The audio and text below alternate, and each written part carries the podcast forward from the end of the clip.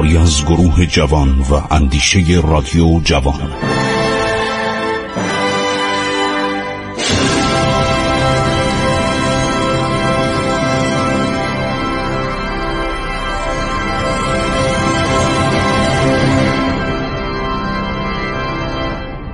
بسم الله الرحمن الرحیم. با سلام خدمت شما شنوندگان عزیز رادیو جوان. دوستان عزیز من خسرو معتزد هستم. در ادامه برنامه عبور از تاریخ ما می‌خوایم گذری بکنیم به حوادث ایران و حوادث جهان خلافت اسلامی در اواخر دوران بنی امیه و امویه دولت بنی امیه بعد از 91 سال منقرض میشه و دولت عباسی در سال 132 هجری انجام میشه و ابو مسلم خراسانی در خدمت آنان هستش. یادآور بشم که به دستور مروان آخرین خلیفه اموی ابراهیم امام رو خفش کردن. ابو مسلم بعد از مدتی متوجه میشه که آل عباس هم دست کمی از بنی امیه ندارن. همین خاندانی که ظاهرا در ابتدا برای آل علی می اومدن و هر جا می رفتن از حضرت علی ابن ابی طالب علیه السلام و حضرت سید الشهدا و مظلومیت ایشان تعریف و به اصطلاح سوگواری می‌کردن. اینها بعد خودشون دشمنان آل علی شدن. این در تاریخ ایران بسیار جالب. علت نزدیکی و الفت ما مردم ایران به آل علی همینه. یکی از موارد همین آل عباسه که اینا اول اومدن گفتن آقا ما می‌خوایم خلافت رو برسانیم به اولاد علی. بعد خودشون کشندگان اولاد علی ابن ابی طالب علیه السلام شدن. تمام تفصیل این در تاریخ اومده و من توصیه می‌کنم همه شنوندگان عزیز که دسترسی دارن وقت دارن این کتابا رو بخونن. مخصوصا کتاب دو جلدی مروج الذهب فوق العاده عالیه مروج الذهب یعنی چمنهای طلایی. این یه عنوانی است که نویسنده معروف آن حسین مسعودی نسی برای این کتاب فوقالعاده خودش انتخاب کرده. دو جلد فوقالعاده است. یکی از شیرین ترین و تنبه انگیزترین کتابایی که خوندم همین مروج الذهبه. بنابراین این همش به اصطلاح ظاهر سازی بود. ابو مسلم تصمیم می‌گیره خودشو دور کنه. در سال 136 هجری ابو مسلم از خراسان میاد به خدمت عبدالله صفا. چرا می‌گفتن صفا یعنی خونریز؟ اسم این عبدالله عبدالله صفا لقبش عبدالله صفا بوده. بعد اجازه می‌گیره که به حج بره.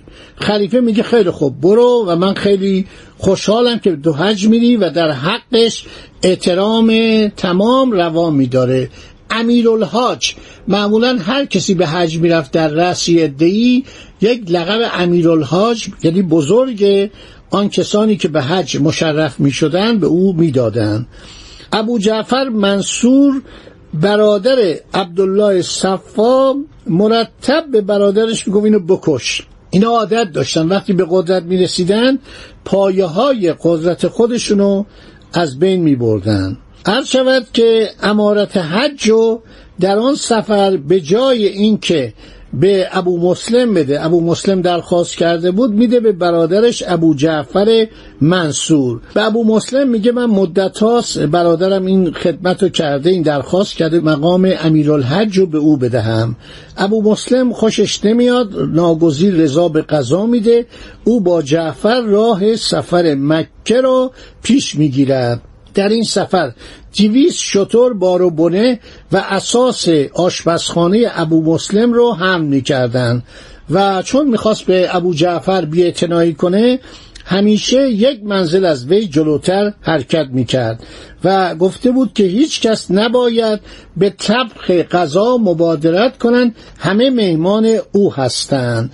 این مسئله باعث عرض شود که نفرت ابو جعفر منصور شد. معمولا اینا کسایی که بهشون خیلی خدمت می‌کردن از بین میبردن چون حسادت داشتن چون بخیل بودن نمی‌خواستن هیچ کسی مهمتر از اونها باشه و در نظر مردم جلوه کنه.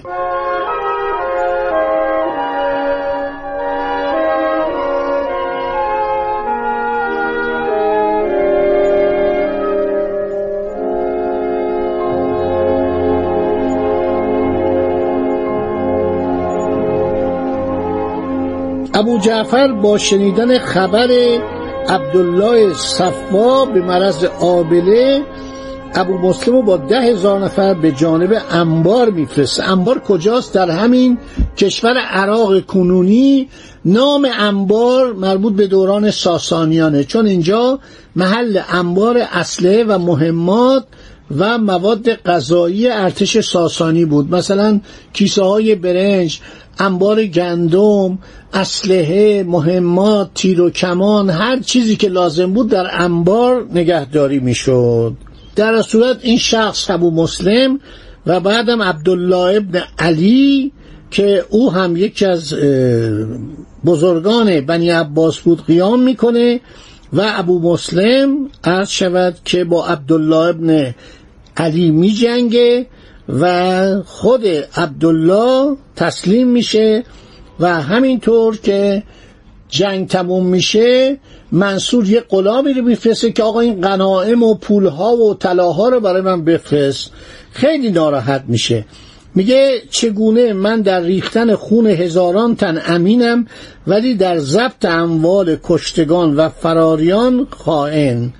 در صورت ابو مسلم مورد نفرت ابو جعفر منصور بوده در یک بهانه ایشون رو به شهر مدائن عرض شود که می‌خواند احزارش می‌کند. این میره مدائن با خلیفه ابو جعفر منصور ملاقات می‌کنه. خیلی هم مواظب خودش بوده غذا نمیخورده غذایی که در جایی بوده نمیخورده. میترسیده که عرض شود که مسمومش کنن. در صورت میره اونجا و اینو به کاخ می‌خواد. ابو مسلم قصد داشته بره خراسان. قبل از که به مدائم بره حرکت کرده بود به طرف خراسان. منصور یک کسانی رو میفرسته به این وعده ها میده. بعد اینکه میاد نزده شمشیرش رو می‌گیرن و میره به عرض شود که مدائن. کاخ مدائن کاخهای سلطنتی مدائن هنوز آباد بود. یعنی هنوز ویران نشده بود. بعد میره اونجا و صحبت می‌کنه و منصور ایراد می‌گیره. میگه تو خائن هستی تو می‌خواستی خلیفه بشی تو اموال عبدالله ابن علی رو برای خودت برداشتی. اینم جواب میده و جالبه که منصور شمشیر اینو ازش می‌گیره. میگه این شمشیری که گرفتی در این جنگ ها شنیدم یه شمشیر بزرگی به دست تو افتاده شمشیر جواهر نشان. اینو به من بده من می‌خوام نگاه کنم. اینو شمشیر می‌گیره و می‌ذاره زیر هر شود که اون جایی که نشسته بود زیر اون مخطعی که نشسته بود اونجا می‌ذاره. اینو از اسلحه به دور می‌کنه چون این مرد شمشیر زنی بود. بعدم وسط صحبت هی صداشو بلند می‌کنه. این سعی می‌کنه صدای خلیفه بیاد پایین. میگه شما عصبانی نباشید ما با هم سالها همکاری کردیم دوست بودیم. اینم میگه تو کسی نیستی. یه غلام سیاه هم بود به اندازه تو خدمت می‌کرد. تو از قبل ما به همه چی رسیدی و بالاخره دوتا دستشو به هم می‌زنه. این علامتی که بریزید و اینو بکشید. چل پنجاه تا غلام میان و میکشنش. با ضربات شمشیر و خنجر این شخصی که بیدفاع بود این شخصی که چقدر در راه بنی عباس فداکاری کرده بود اینو می‌زنن و می‌کشن و بعدا جنازهشو میارن سرشو می‌برن و سر رو میندازن میان سربازانی که همراه ابو مسلم بودن و آمده بودن با او که بعد دوباره برگردن برن خراسان. سر بریده بین اینا میندازن و کیسه های پولم از اون بالا کیسه ها رو باز می‌کنن سکه های طلا رو میریزن سکه های نقره رو میریزن در صورت میرن. میرن و سپاهیان به صلاح پراکنده میشن. جنازه ابو مسلم هم میمونه تا بعد دفنش می‌کنن. و بدین ترتیب این شخصی که خیلی زحمت کشیده بود برای عباسیان از بین میره و دولت عباسی عرض شود که مستقر میشه. اولین کاری که منصور می‌کنه محل خلافت رو از کوفه که در زمان حضرت علی ابن ابی طالب بوده و رفته بود به دمشق در زمان بنی امیه منتقل می‌کنه موقتا به مدائن به شهر مدائن که در حال دیگه رها شدن بود. فقط اون محله رومگانش مونده بود. و بعد در نزدیک مدائن شهر بغداد رو میاد خیلی مفصل با کمک جغرافیدانان نقش برداران معماران خطکشی می‌کنن. روی کاغذ چون دیگه کاغذ در ایران و در خلافت اسلامی متداول شد. کاغذ رو از چین می آوردن میان و نقشه کشی می‌کنن. یک شهر خیلی مفصلی در کنار دجله طراحی می‌کنن که در کتاب تاریخ یعقوبی و تاریخ البلدان آورده شده که این شهر رو چطور می‌سازن بناهای بسیار زیبایی می‌سازن قصرهایی می‌سازن. قصر سریا یکی از این قصرها بوده. قصرهای دیگه هم ساخته میشه. به مرور این شهر تقریبا همان مدائن قدیم میشه که رود دجله از میانش میگذره و این رود دجله رود پرآبی بوده. در زمان جانشینان ابو منصور یعنی هارون الرشید به عظمت خودش این شهر نائل میشه. شهری است که در هزار و یک شب شروع کاملی درباره این شهر بزرگ و پهناور و پرجمعیت آورده شده. تا سال 656 پایتخت دولت عباسیه. و برای آگاهی شما شنوندگان عزیز متذکر میشم که دو شهر دیگه مرکز خلافت اسلامی میشه.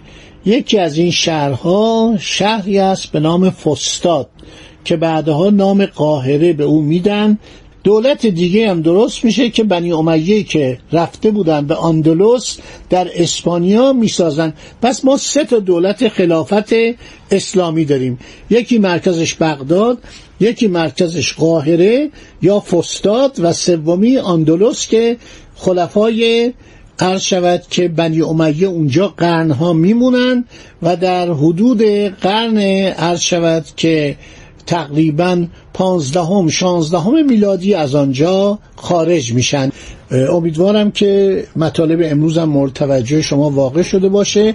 با شما خداحافظی می‌کنم. فردا دنباله سخنان را به عرضتون خواهم رساند.